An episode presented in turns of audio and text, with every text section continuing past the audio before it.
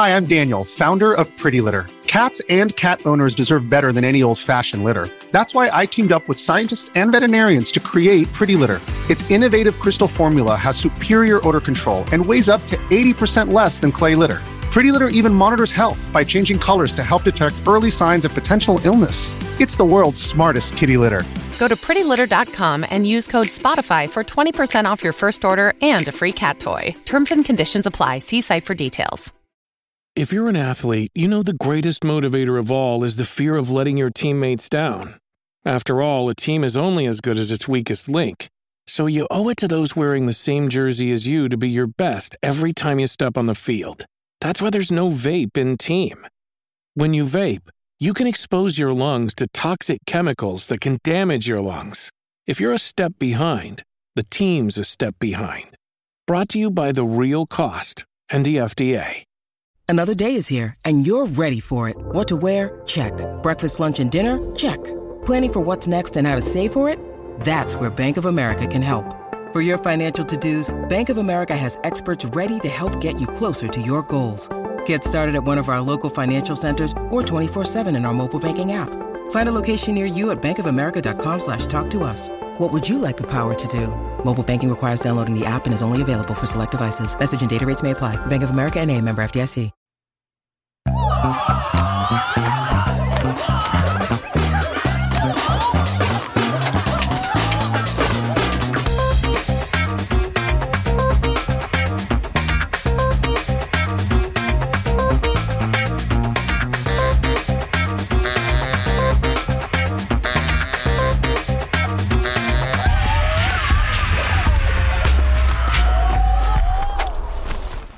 Hello, everybody. Welcome to another episode of Audio Judo. I'm Kyle. And I am Matthew. And what? Oh man, we need a, I feel like I need a hype man. Right? We have got such a big topic today. But first, you got any old business? I Matthew? do. I do. Just as a reminder, we are a proud member of the Pantheon Podcast Network. Uh, for the last couple of episodes, I've been using this time to promote one of our partner podcasts, and this time is no different. Uh, one of my favorite music podcasts. And I need to emphasize that the Pantheon Podcast Network is a group of podcasts devoted to music, music history, and discussion. Uh, so one of my favorites is uh, "I'm in Love with That Song" podcast uh, that devotes its time to breaking down one particular song at a time. It's very thoughtful, very entertaining. Uh, if you have interest in something like that, go over to pantheonpodcasts.com and check it out. And then, as usual, come back to audiojudo.com and listen to one of our older episodes and get all caught up with our shenanigans. Oh, shenanigans is the right word for it. I do like the word shenanigans. I feel like it doesn't get enough play. Um, also, it's great to be saying this, uh, but as of right now, which is mid July 2020, when we're actually recording this, uh, we just passed 8,000 downloads in our first year, which is such a great start. It's uh, pretty amazing to think that people in 45 states uh, and in 55 countries are listening to the ramblings of two guys. But Right? that's Just- where we're at. Yeah, just a couple of days ago from a recording, we released our 30th episode. yeah. Uh, that marked one year. Uh, yeah, it was. Uh, it's been a journey for sure. Right. We And we- interviewed. and we, still haven't done Journey. so- We haven't done Journey yet. A little bit. A little bit. a little bit. Uh, we interviewed some pretty amazing musicians and artists. Uh, we're just getting warmed up. We have a great second season planned. Uh, so we hope you will be coming back, get in touch with us, and tell us what you want to hear. Yeah. Today we are shaking it up a little bit like we do every once in a while on this program. Uh, we are stepping away from our normal breakdown of an album and taking on a separate topic. And today we are talking about video game music. Good Lord, what a broad topic it is. It's it's pretty broad, and because I am what many of you would refer to as a geezer, I would say this isn't necessarily in my wheelhouse. Uh, Kyle has more experience in this area, uh, but even his might not be as extensive as some other people. No. Uh, so we called in an expert, not too young, not too old. We feel that he is just the right age. We welcome to the show for the first time my oldest son, Christian. Welcome aboard, son. Hello, it's nice to be here. Well, it is nice to have you here. Yeah. So uh, I would say this young man is the uh, right person for the discussion. Uh, he has been playing video games his whole life. No matter how much his father beat him not to. Exactly. He's also Well, a I was actually What? What? I was actually born in the year that Pokemon Red came out, the first Pokemon game. So There you go. Oh, wow. I don't even know what that means. Uh, but he is a musician as well. And because he is my son, he has a discerning ear when it comes to music. Just going to go ahead and say that. Uh, Just, say all right, Go- right. just go with it, Kyle. So, uh, video game music. Back in my day, there was really no such thing as video game music Beep. per se. Boop. There were video game Beep. sound effects and some noises associated with the game, but I wouldn't necessarily call them music. Uh, more than anything, sounds were secondary to the game being played. Now, for those listeners out there who are curious, yes, my first home video game experience was Pong. It was connected to my parents' black and white TV in their bedroom. And kids, if you're listening, a TV that showed only things in black and white, even if the actual program was in color. That was what I played my first video game. on. Wow. I know. Did you have to hand crank the Pong machine to get it to work? Sometimes you had to change the the squirrel, Oh, okay. you know, on the the thing, the hamster wheel, hamster wheel, not squirrel, hamster. The hamster on the hamster wheel had to get swapped out. Uh, the first game, to my knowledge, and, and I'm probably wrong, to have a continuous soundtrack other than like squeaks and stuff was Space Invaders. That is correct. As far as we can tell. Released in 1978, well before you guys were born. I was six. Yes.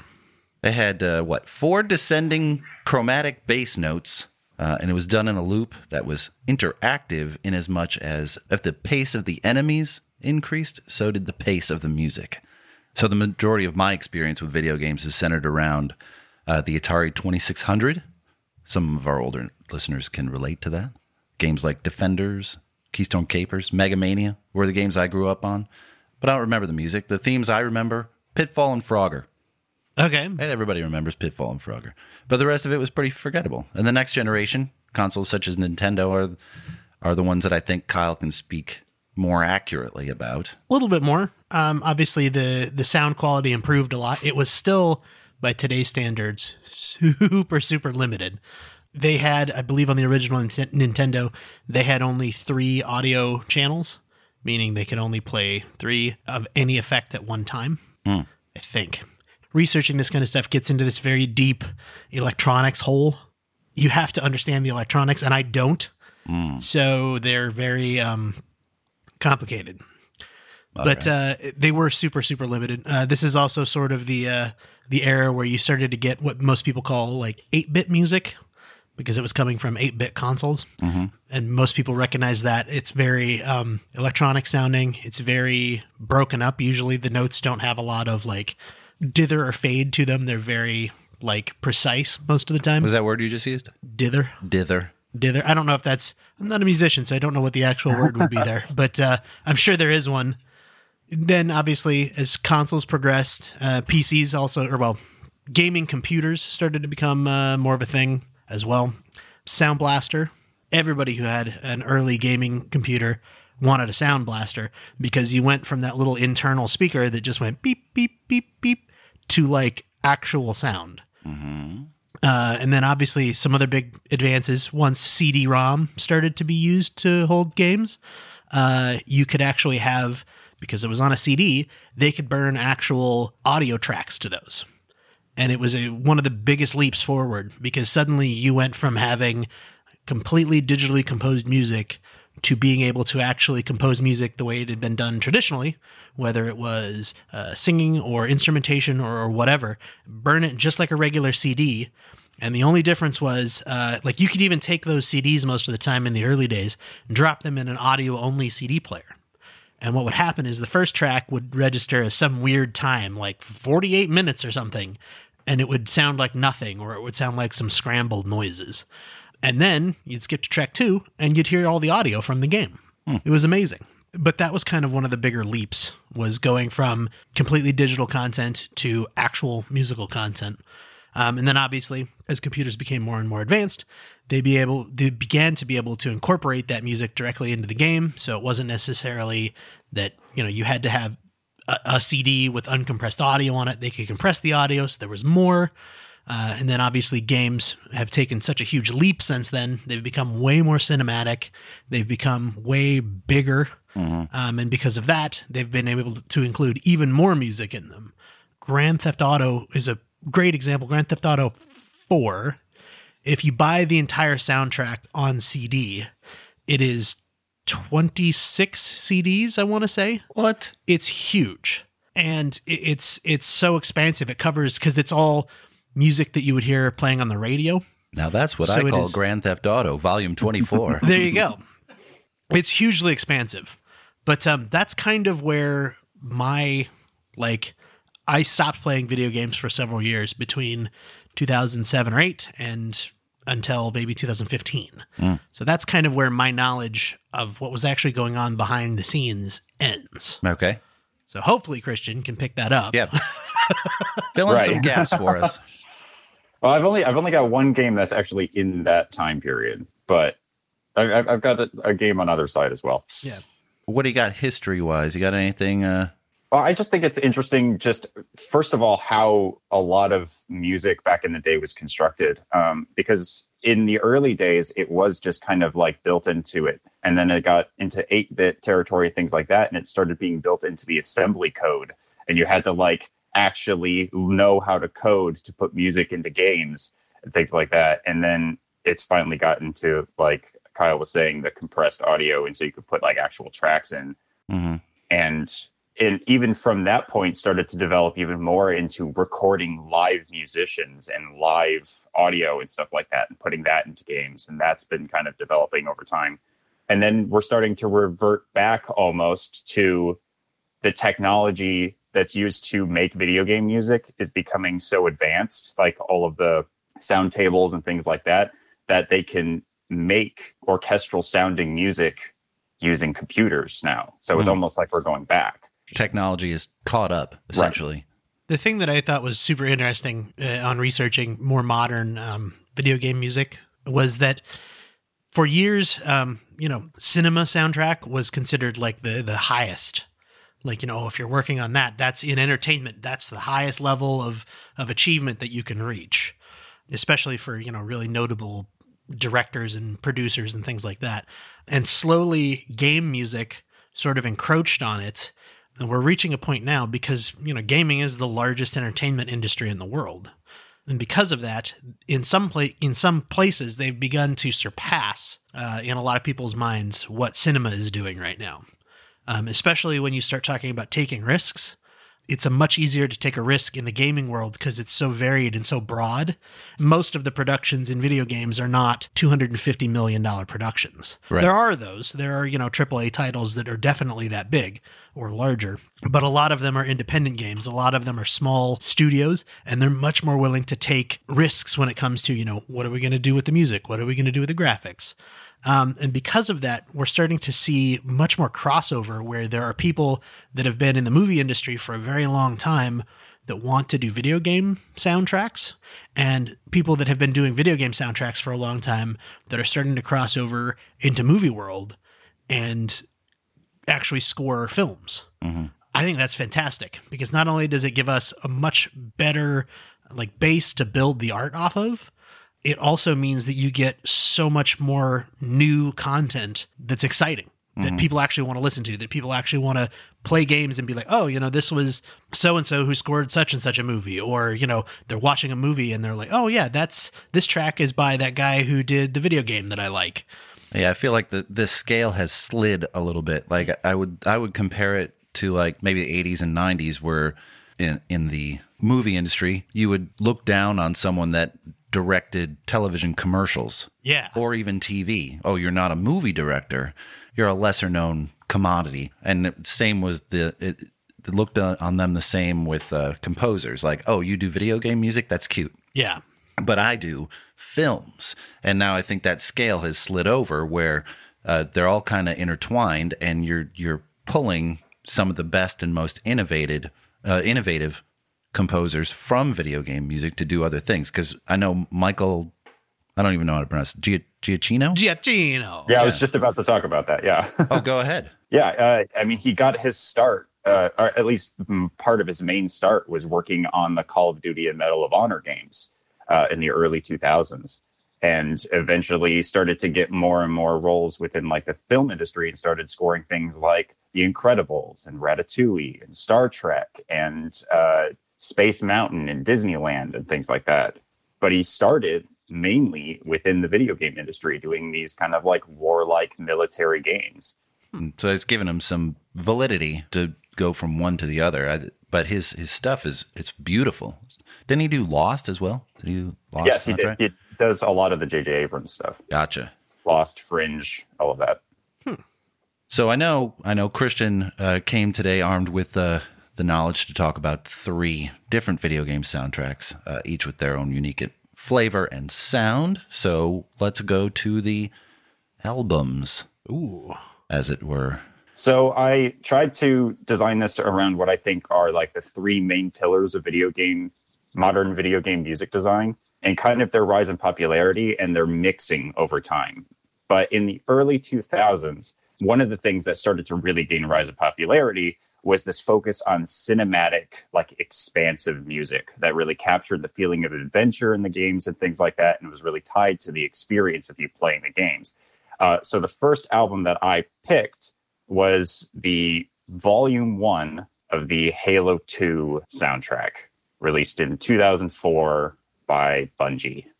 And this game, um, and this like franchise as a whole, is kind of one of those ubiquitous uh, video game franchises. It has a massive reach. It makes millions and millions of dollars, uh, merchandising, uh, television.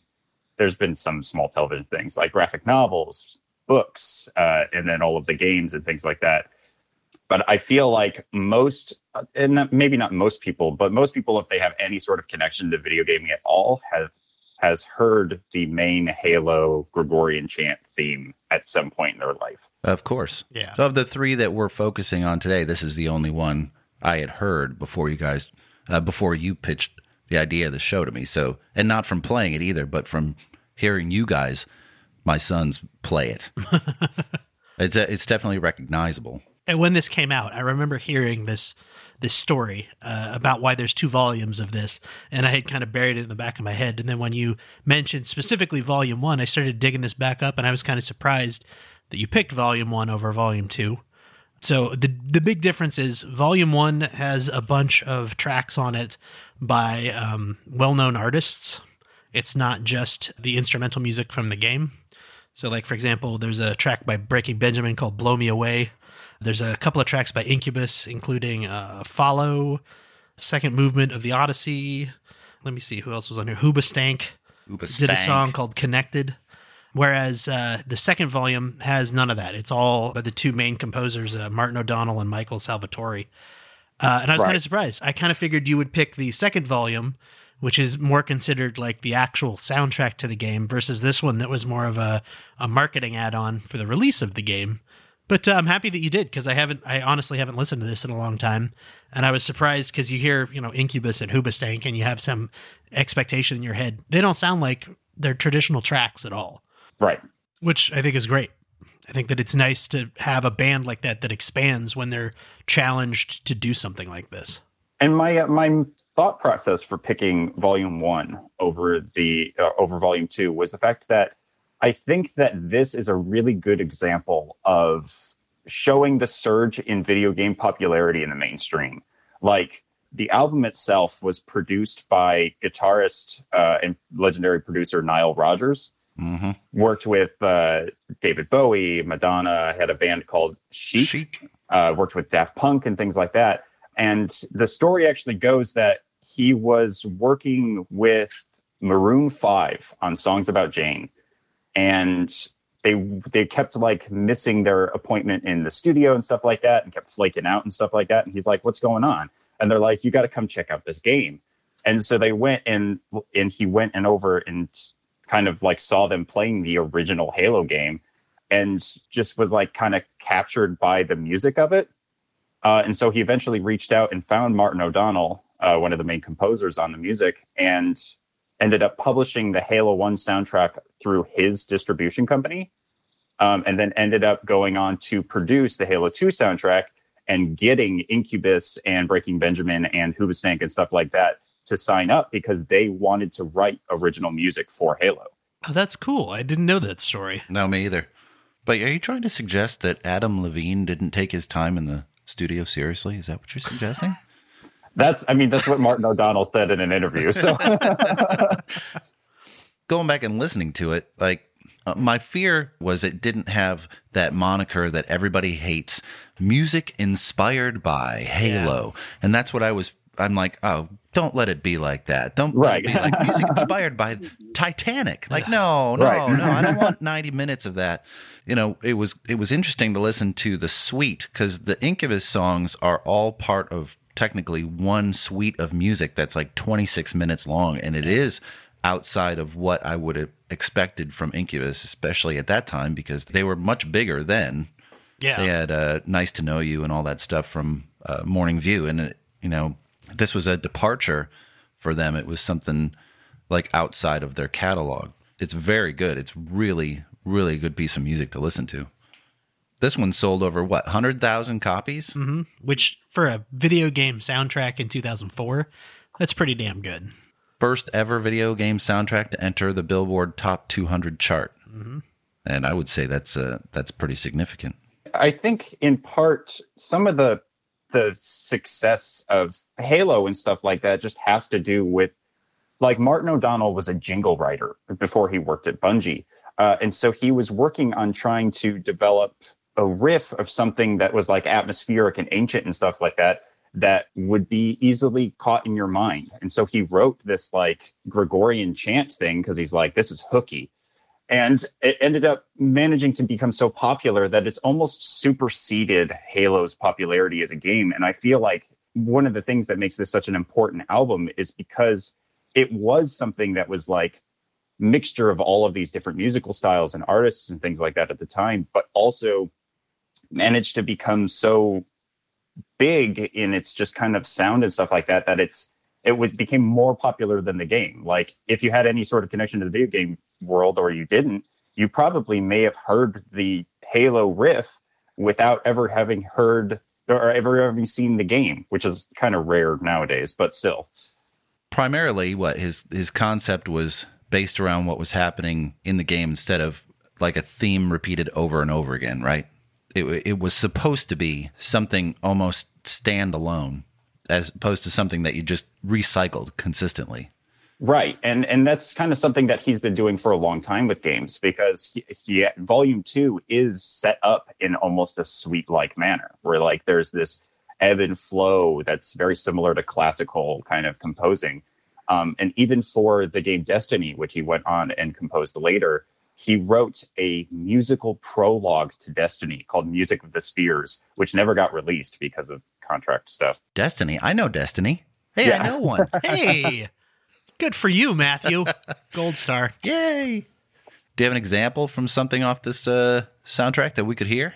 Yeah. So um, one of the things specifically is to, to kind of like go into this idea. Um, I feel like music and video games a lot before this time was kind of used as filler. And you were talking about it a little bit before when you were talking about your history of games, kind of as background for the events that transpired.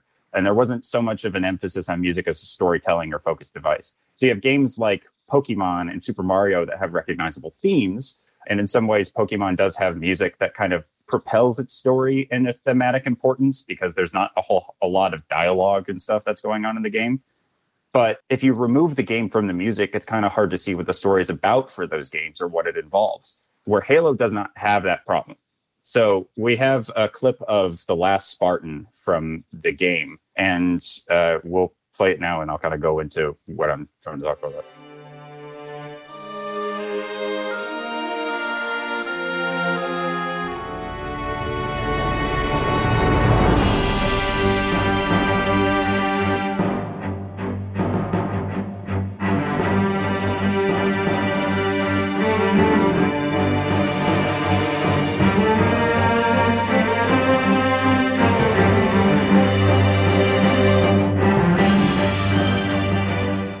I think that's a really good example of kind of like how the story is shown through the music because you get elements of this like sci-fi kind of world, but this military and war and heroism and all of this stuff all mixing together to kind of showcase the story of Halo and the the universe that it inhabits. It's interesting. It's a, it's definitely thick. You And can it- definitely hear I can hear the military in there. That very martial Yeah. drum beat. It's a it was a 50 piece orchestra that they used to record this soundtrack, which is pretty impressive for a video game of that time. Yeah, that's like a full That's- orchestra. Yeah, that's like film quality level. I do have one interesting anecdote Yeah. that I need to tell you guys about this. Go for it. Halo 2 came out right after I had graduated from high school. I know, right? And uh, I had a friend who, uh, what's the Okay, best? first of all, here? first of all, I call first bullshit. of all, first of all, bullshit. I had a friend. I guess the best way to, to put this would be that he uh, he worked with computers and he wore a uh, dark colored hat, like a, a black hat. oh, Matthew, Matthew looked at me questioningly. I, I see. uh, he he see was what very um very into uh, that section of computers. One of the things that he did to make some money on the side was he hacked Xboxes. You could put a mod chip in an Xbox and a giant hard drive, and then download a bunch of games online illegally and throw them on an Xbox. And now you have an Xbox that you don't have to put discs in to play video games anymore. As part of this, about two and a half months before Halo 2 was supposed to come out, he got a pre release copy of it. So we all got together to play it, and there were two notable things about this copy of Halo. Number one, it was all in French, including the dialogue. So uh, if you ever want to hear Master Chief in French, it is fascinating. The second interesting thing was it did not have any of the music. So all the places where the music was supposed to be were either quiet or there was a filler track that was only about 20 seconds long that would loop. Oh man. So playing through the game with this filler track, which is just it, it, it's a little like orchestral score. I, I still is buried in my head. Uh, it's just this little orchestral score, but it's like I said, it's maybe 18 or 20 seconds long, and it just loops. And so there are parts of this game where you've heard that loop 500 times, and you're going insane. Because of that, I played through Halo 2 once while I had this crappy demo copy of it and Yep. didn't didn't play it again for several years until uh, uh, maybe 2006 or 2007 when I got a what am I trying to say here? When I got uh, my old Xbox had broken and I got another one from a cousin of mine who just gave me his old one. With it came a copy of Halo and Halo 2 and I was like, "Oh, I should play that again." And it was like a totally different game But your world opened up. my world opened up because I was like, "Oh, this is what it's supposed to sound like." You mean, Yeah. you mean there's more than 20 seconds? Wow, fascinating. That that was fun. I, I might be one of only a few hundred people who have played Halo with a terrible looping background audio clip. Oui, oui. oui, oui, Master Chief, huh? Les But, I yeux mean- Spartan. I am interested to know kind of what tracks on this album kind of stood out for you because I've I've written notes about every single track on this album because I've played through Halo first when I was at Halo 2 at least first when I was at daycare after school stuff. I mean, I was older than it, it, it's a whole thing, but um, but I didn't play through the campaign and stuff until I was older. So I, I heard parts of the music and things like that. But over time, I, I developed more of kind of an interest in video game soundtracks and things like that, and ended up listening more to it. But I am interested in hearing kind of your perspective on any of the tracks that may have stuck out. The Incubus tracks stood out to me just because I was already familiar with their music, and this was a departure for them. Uh, the the song that uh, Steve Vai was on, "Never Surrender," I believe. Oh. God, never surrender. but it's Steve Vai, so you're like Steve Vai. Well, Steve Vai's throughout a lot of the soundtrack. He plays guitar through a lot of the soundtrack, and the Halo theme, the the mix, the first song on the the, the track, that kind of like very hard metally kind of Halo Rick's remix thing. A lot of his work on that was just kind of like improv on his first take. That makes sense.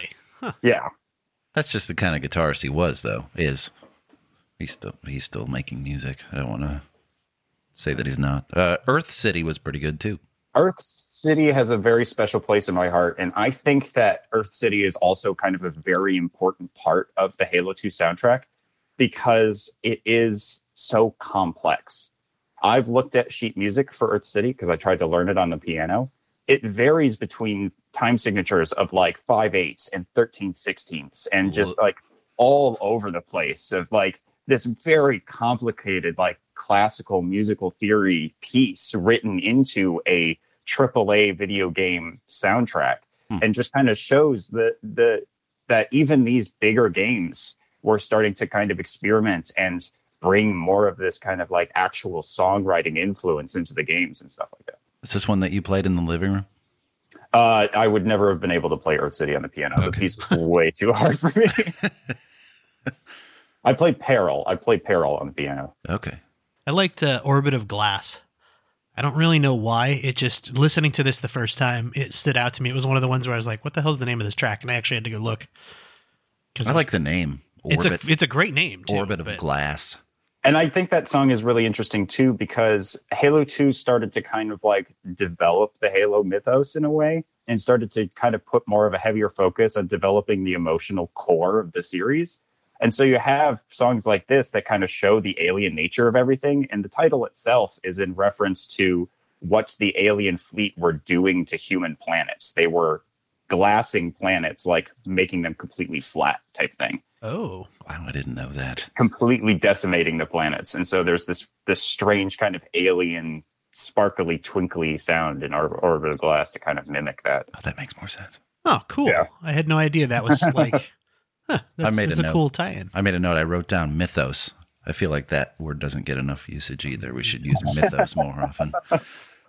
So that sounds like that's Halo 2. Yeah, Yeah, um, Ha- yeah. Halo Two is is very firm place in my heart. The Ha- Halo series in general. But I think that Halo 2 managed to pave the way for more experimental music and more focus on kind of putting time and effort into games and stuff like that and starting to mix the music into the gameplay because you have moments in Halo where you're playing and the music swells during specific parts and stuff like that.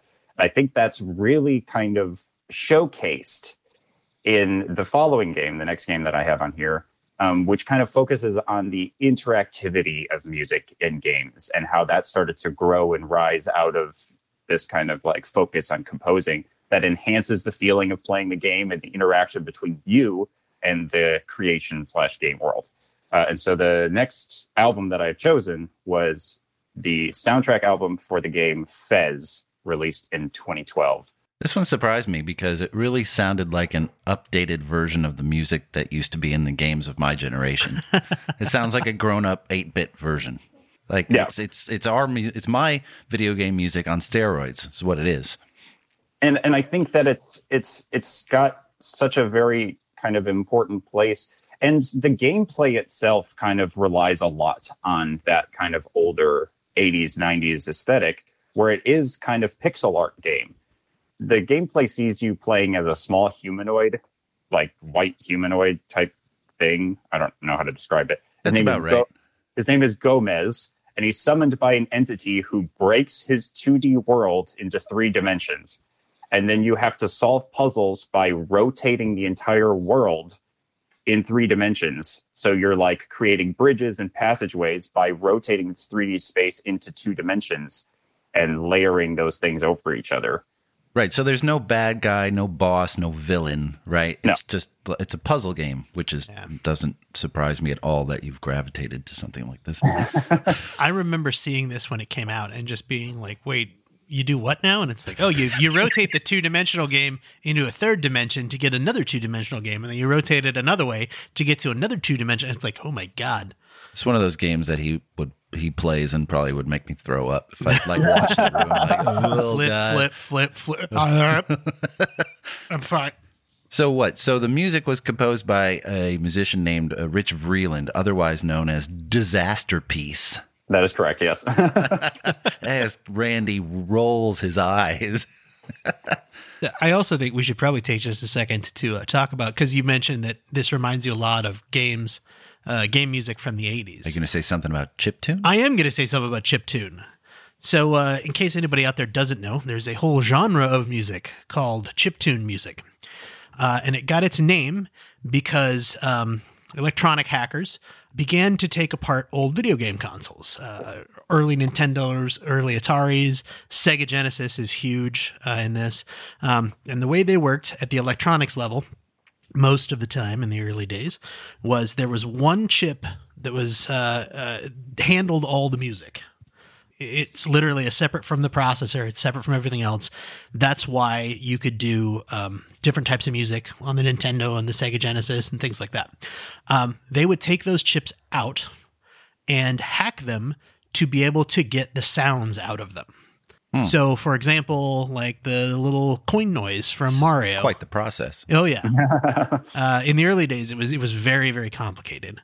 Um, so like for example the coin noise in mario is stored on that chip or created by that chip, I should say. It's created by some code that's injected into that chip and then it spits out the coin noise. They would figure out how to do that. And then they began to take it and morph it into making new types of music with it. So instead of just spitting out the same type of, you know, feeding it the code that they used to feed it to spit out a, a classic video game uh, noise or sound, they began feeding it new code. And they began to make very complicated songs and and musical compositions with it. And they have gotten as this has progressed. I mean, I think I first heard about this maybe 15-ish years ago, and at the time it was very basic. Now it's to a point where there are um, I know there's a oh I should have written down their name. There's a group out there oh. that uh, has made an entire orchestra based on chiptune music using um, chips from different game consoles, as well as there are now people who make their own chips. And there are also chip emulators that you can run on a computer. So you can say, you don't have to take apart the electronics anymore. You don't have to sit there and solder wires to things to make it work. Mm. You can emulate it all on a computer now. I smell a um, judo chop coming up. I have thought about it actually. I have actually. It's one of my. It's one of my suggestions for a judo chop. All right. Um, but uh, Rich Vreeland is one of the one of the people who is very big in the scene, the chip tune scene. There's another, uh, a very very. How do I put this into English here? Something that a lot of people would recognize the intro to the TV show The Goldbergs. Okay. Is uh, by a band called I Fight Dragons, and they do a whole bunch of chiptune music. All right. Um, so if you've ever heard the introduction to the Goldbergs on ABC, that's a chiptune song. So hopefully a lot of people have. I don't know. but that's a, that's a little aside. I knew that we had to talk about it once you brought up how 80s this sounded and how yeah. old video game it sounded. That's uh, that's what it is. It's a whole uh, genre of music now. Rich Vreeland, or I'll just refer to him as Disasterpeace because that's his like music name. Um, he originally wanted to record the majority of this soundtrack on cassette because he wanted the sound and stuff like that, but he couldn't because of the way that this game uses its music. Cassette has a very, very slight movement in terms of speed. So it it uh, it, it um oscillates. oscillates. Yeah, oscillates pretty consistent, like pretty minor ways in speed, but makes it so you can't attach musical elements to specific things that happen in the game, which is a very important part of Fez because there is no dialogue in the game. There is no kind of like story on the surface level for the game. It the game relies so much on the environment and the music as storytelling devices so much so that the music in the game is actually built into the environment. Like Disasterpeace was given a audio, a custom built audio pack by the lead programmer Renaud Bedard. I may have butchered that name. He sounds that allowed French. him allowed him to go into the game and place musical cues in like terms of height in the level or time of day or like as you move left and right or make specific movements in the game and have these specific cues occur depending on how the game is played. That was one of the things that that I had written down is that these these are these games are so much more developed than I could have ever anticipated music wise. Like besides just really remarkable composition aspects, they're just smart design elements. Like the the music changes keys depending on the in-game time of day. Like who's thinking of that? and you most likely don't even know it's happening when you're playing it until it's kind of pointed out as like as a shift which then makes it part of gameplay. And it's strange. It's it's it's interesting. It's it's not anything that I would have even considered as as an element to design the music with intention of it affecting how the game is played. Like you would think it's background, it's it's wallpaper, and you make pretty wallpaper for a for a pretty game, but it's actually intended to give you visual or, or audio cues in while you're playing the game. Yeah. Like it, I don't. What was that? What's that name of the? What's the name of that game you were playing when you were here with that that one that was making us sick? Oh, Thumper. Thumper, where you were like, you hear that? And I'm like, what? I hear a lot of noise. And you go, no. Right before I'm supposed to turn a corner, there's a sound, and I'm like, what the hell are you talking about? and like, I really had to like tune in, but there's there's an audio cue, like a click or a thump like right before he's supposed to turn and because you can't see the, the turn coming. So he's like i'm like how are you knowing at that speed that they that you're supposed to turn right now? And he's like well i can hear it. I'm like what do you mean you can hear it? And i'm like what? And there it is. And that that's just smart design for people that are way more advanced in their brain than i am and i mean the whole game is built around this idea and i think uh, uh, uh we have a clip for sync pulled up and um, which kind of perfectly exemplifies this and showcases the kind of like how the game cues you into specific things that are going on.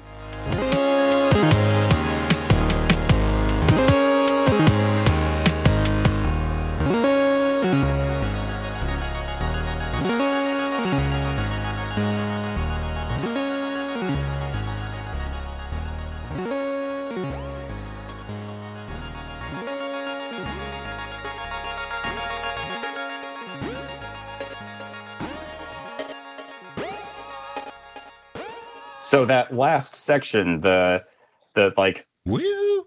yeah, those specifically and the and the the clicks that come with it show when the platforms are appearing and the two clicks that follow it are it fading away. So it gives you a timer about when these platforms are going to show up and when they're going to disappear mixed into the music. And as you go up further and further in the level, the music becomes more complex and kind of showcases those clicks a little bit more apparently. Did you know that before? I did. When you played the game for the first time, did you know that that had any sort of relevance to what you were doing? Or did you did it just occur to you as you were playing that oh, that's happening at the same time as that? Yeah, so the the music was actually is the solution to the puzzle for oh. that area because you use the music to get through these platforms because otherwise you're just you're going to be fumbling around trying to figure out what the rhythm is for this section. That's messed up. And and it even the, the game even goes further into music being so integrated into the game that there is a puzzle that can only be solved in the game if you run specific pieces of the music through a spectrogram. Yeah, I wrote that down. Yeah, me too. It's like an Easter egg type thing. Like, yeah. I, am sorry, I don't have a spectrogram. so what do I do? Right. it's very interesting, like how how it's constructed. What else you got on that one? I like the song "Glitch." Glitch, yes. So glitch occurs in a secret room in the game. It's somewhat difficult, more difficult to find, but it takes all of the elements of the game like all of the blocks found throughout the rest of the game and puts them and randomizes them in this little worlds thing and plays this song, which is almost an amalgamation of all a lot of the other songs. I'm glad that you picked a, a little clip from Sync because I think that's actually my favorite on here. That's cool. It's it's a it's a good one. Do you had another uh, clip, didn't you, Christian? Yeah, and I think that this other clip kind of goes along with kind of leading into the next album but it's just kind of this idea that the music not only in Fez is tied to the gameplay, but it's also kind of in parts tied to the emotional storytelling. The gameplay in Fez has a lot of this kind of like storied element of like isolation and optimism and mystery and adventure, and you see it throughout the entire soundtrack. And the clip that's going to follow, we have a clip from the song Majesty, which plays when you first come across a completely different civilization that you weren't really expecting to find in your adventure.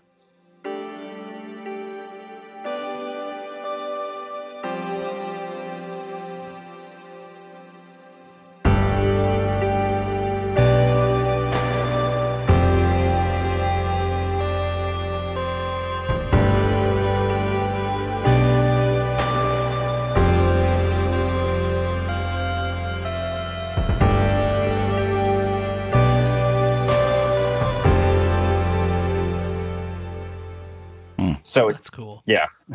there is there is optimism there. It's so like I just made a I just made a note over here because I'm like you you and I know collectively you your generation your whatever you get so much more out of video games than I ever did. like you're talking about hope and optimism and how you know in isolation and all that. You know I was happy when the frog made it across the freaking road.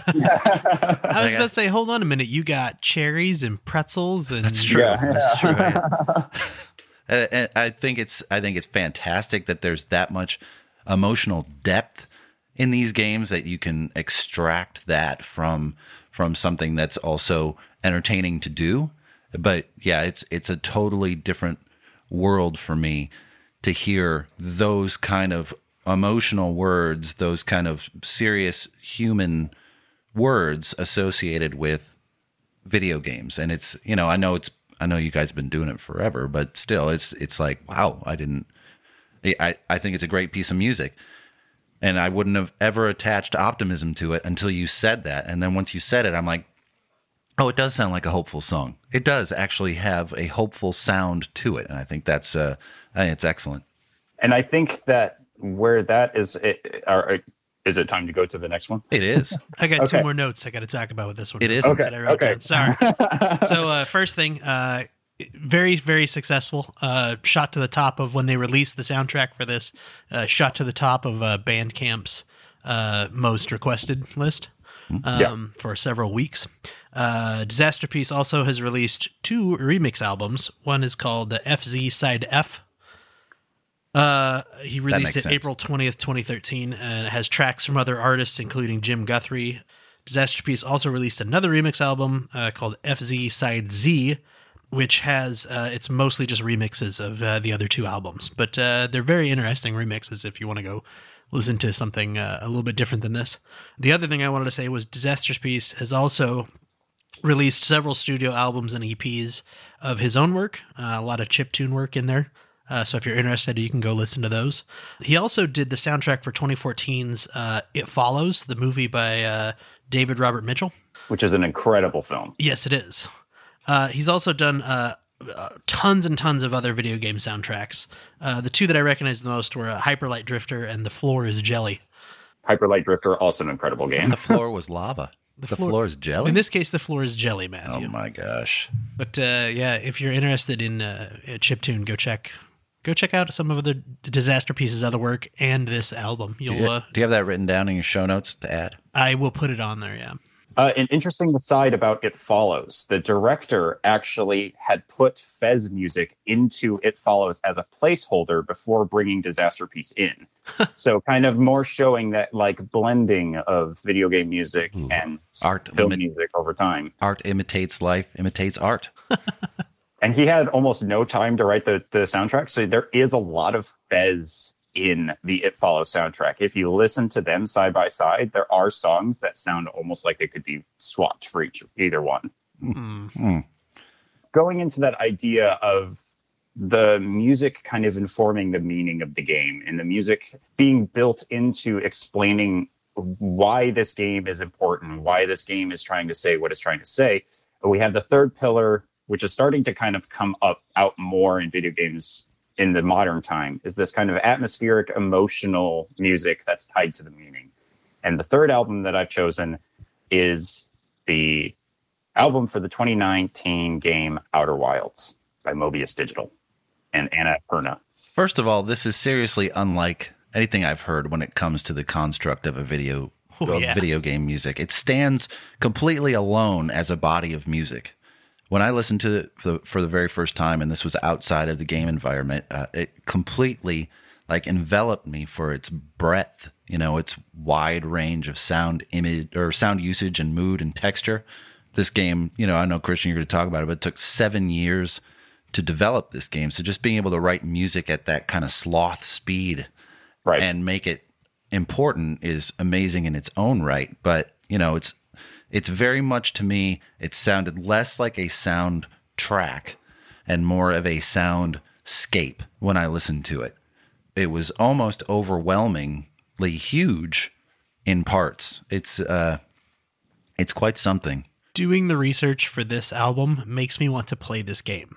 I know. Like I had never heard of it before this, and I, I like, just bought it because I'm like, I gotta play. I don't even like video games. think I'm like, I gotta play it. I, I want to explain really quick what the, the premise of this game is, if that's okay.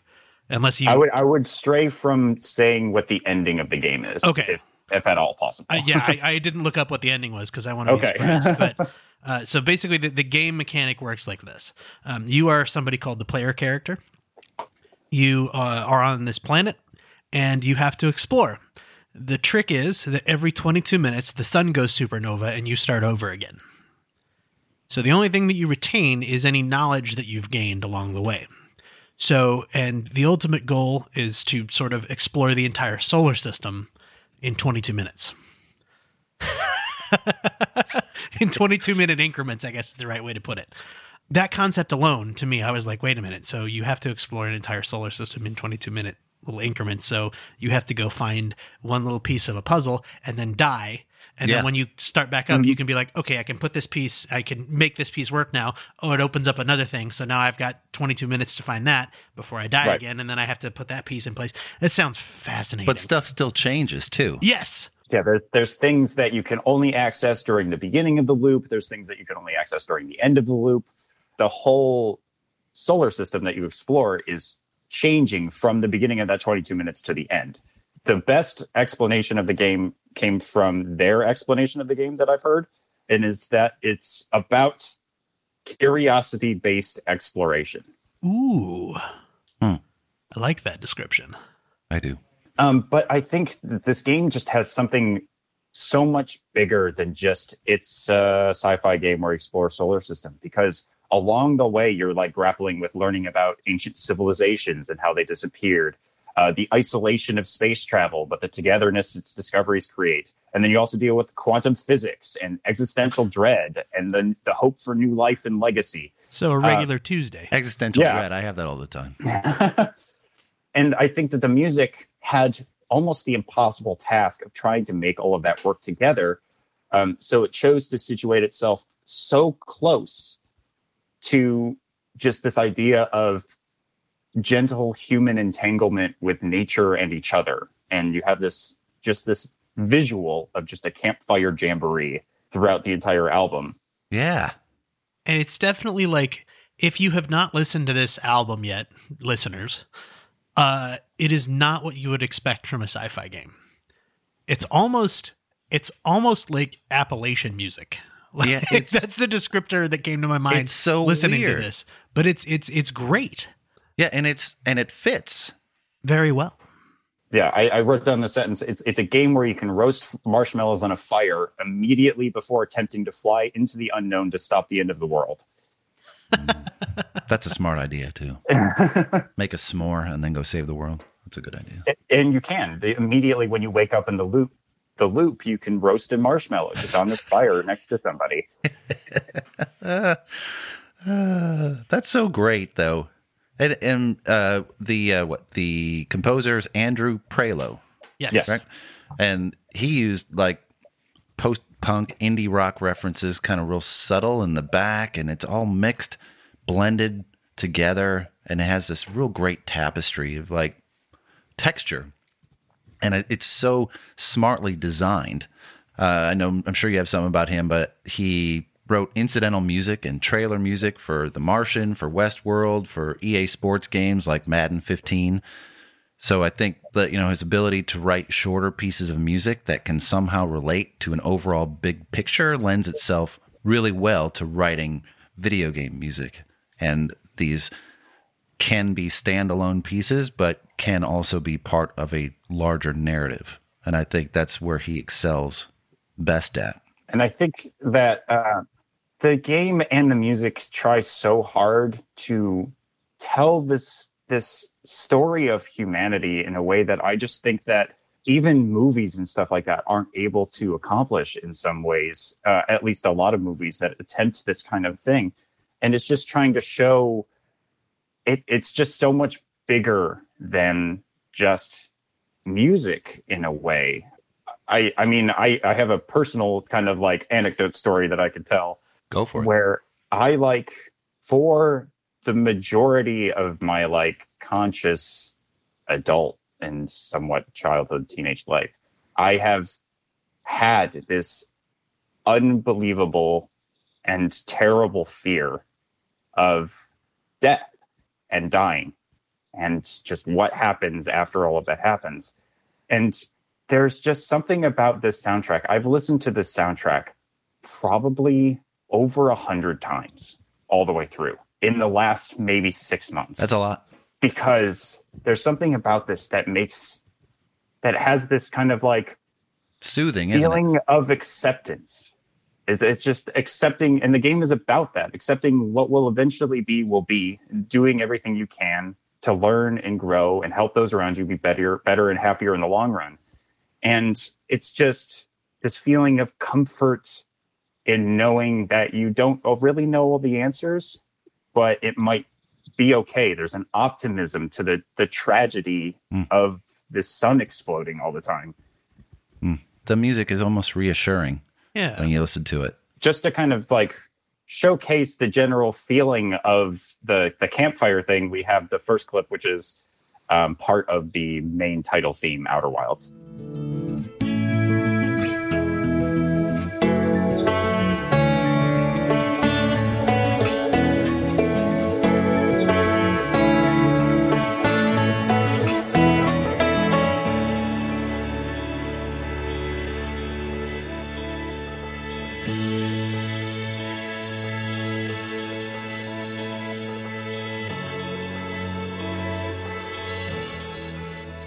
And it's it's just so that specifically is so comforting. Is that is that a banjo?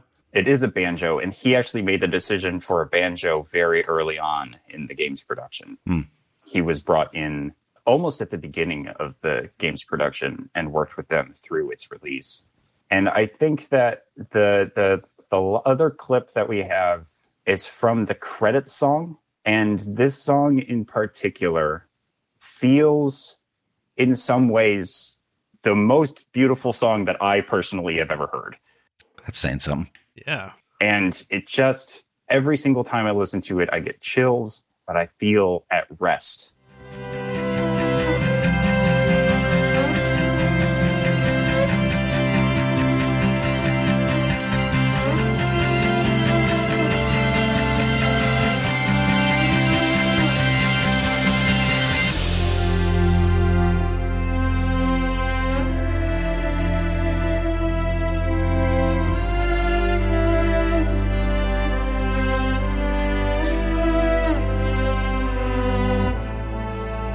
Powerful.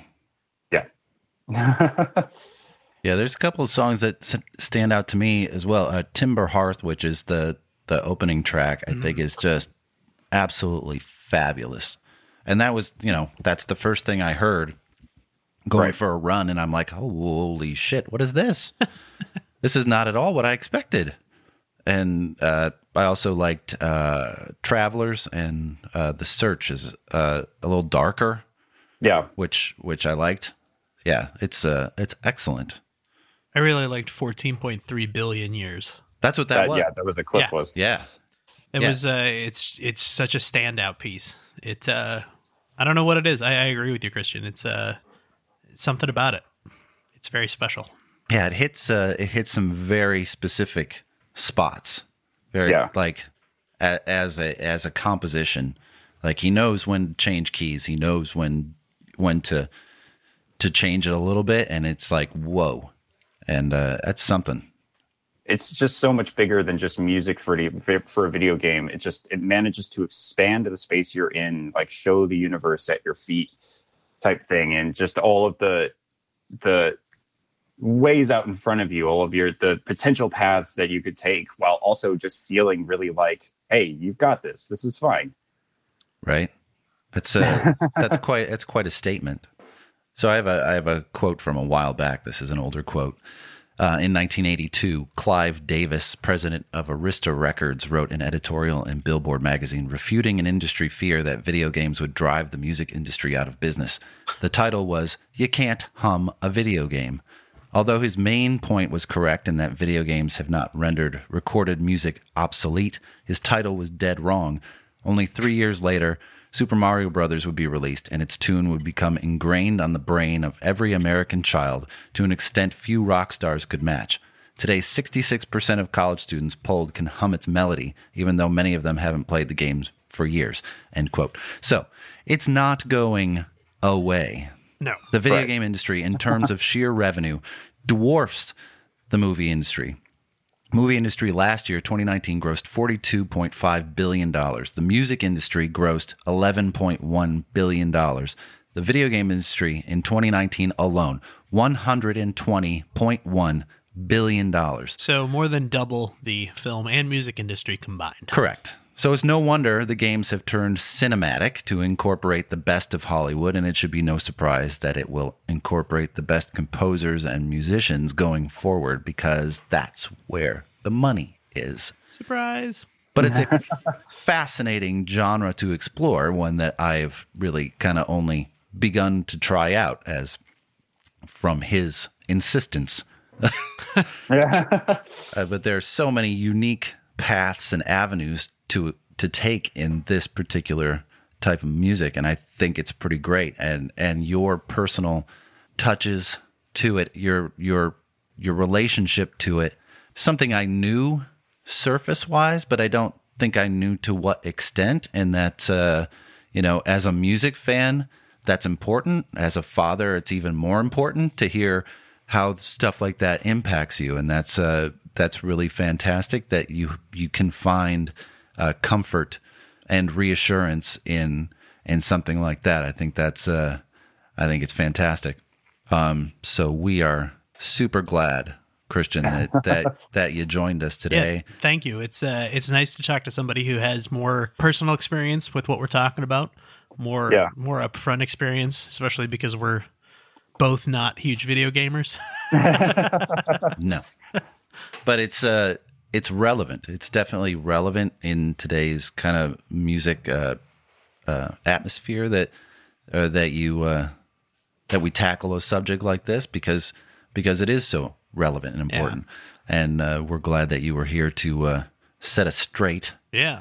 about this stuff. If- um, I encourage you know people to go check out those not not just the soundtracks, but go check out those games as well, um, and how uh, the music interacts with the games itself. Yeah. We'll uh, we'll definitely have to have you come back at some point in the future and talk some more video game music because it's like we said at the beginning of the episode, it is such an expansive field, and we haven't even gotten into. Uh, like when Matthew first said, "Oh, Christian wants to do like uh, video game music," my first thought was stuff like uh, Dance Dance Revolution and um, Right. uh, like Guitar Gu- Guitar Hero and Rock Band and all those, and I was like, "Oh, that's really cool" because it's kind of a tie into like a lot of the like classic music and, or classic rock music and stuff that we talk about a lot on this episode. And then he's like, "No, no, like music composed specifically for video games." I was like, "Oh, okay, cool." But uh, I, I definitely think that there's there's so much here, and it's something that you know. I mean, we haven't even made a scratch on the surface of it talking about these albums today. No, no. And Yeah, when he I- first proposed it, he's like, "So how many?" And I'm like, well, "Like three, three. I'm like, I'm sorry, I'm sorry. yeah, I had some trouble whittling it down. But we're we're very glad that you joined us. If you would like to uh, get a hold of Kyle or I, uh, you can get a hold of us at info at audiojudo.com. Yeah, please uh, give us a quick email if you uh, if you have like a, a video game soundtrack or a video game that you really connected with. Uh, let us know what it is. We want to hear about it. Absolutely. Uh, you can go to facebook.com dot com forward slash audio judo, Twitter, uh, audio judo, Instagram at Audio Judo. Uh, you can go to our Patreon account at patreon.com forward slash Audio Judo, and, Yeah. and uh, we'll probably end up having to put some some bonus content up talking about video games and music like that stuff because I'm sure there's a well, like you said, there's a mine of stuff. Oh yeah. Uh, and if you do want to support the the podcast a little bit, uh, like Matthew said, our Patreon page is a great place to go. Uh, it's what three bucks a month for the first year, Yes, and uh, it's you get some bonus content. Uh, not only that, you can help us out a little bit, uh, pay to keep the lights on in here. You can also buy some merch with our logo on it. oh yeah, I could do that. Uh, if you go to uh, audiojudo.com at the top and click on shop, And if you're interested in getting some artwork that Ooh, has yeah. your favorite um, um, album or song uh, visualized, uh, you can go. There's a l- link on our website uh, to volumetricdesign.com, um, and uh, they will put something together for you. So uh, we are glad that you joined us. thank you again, Christian, for being here. Yep. And Thank you uh, for having me. and we will talk to you guys in a couple of weeks. And take care, everybody. Bye bye.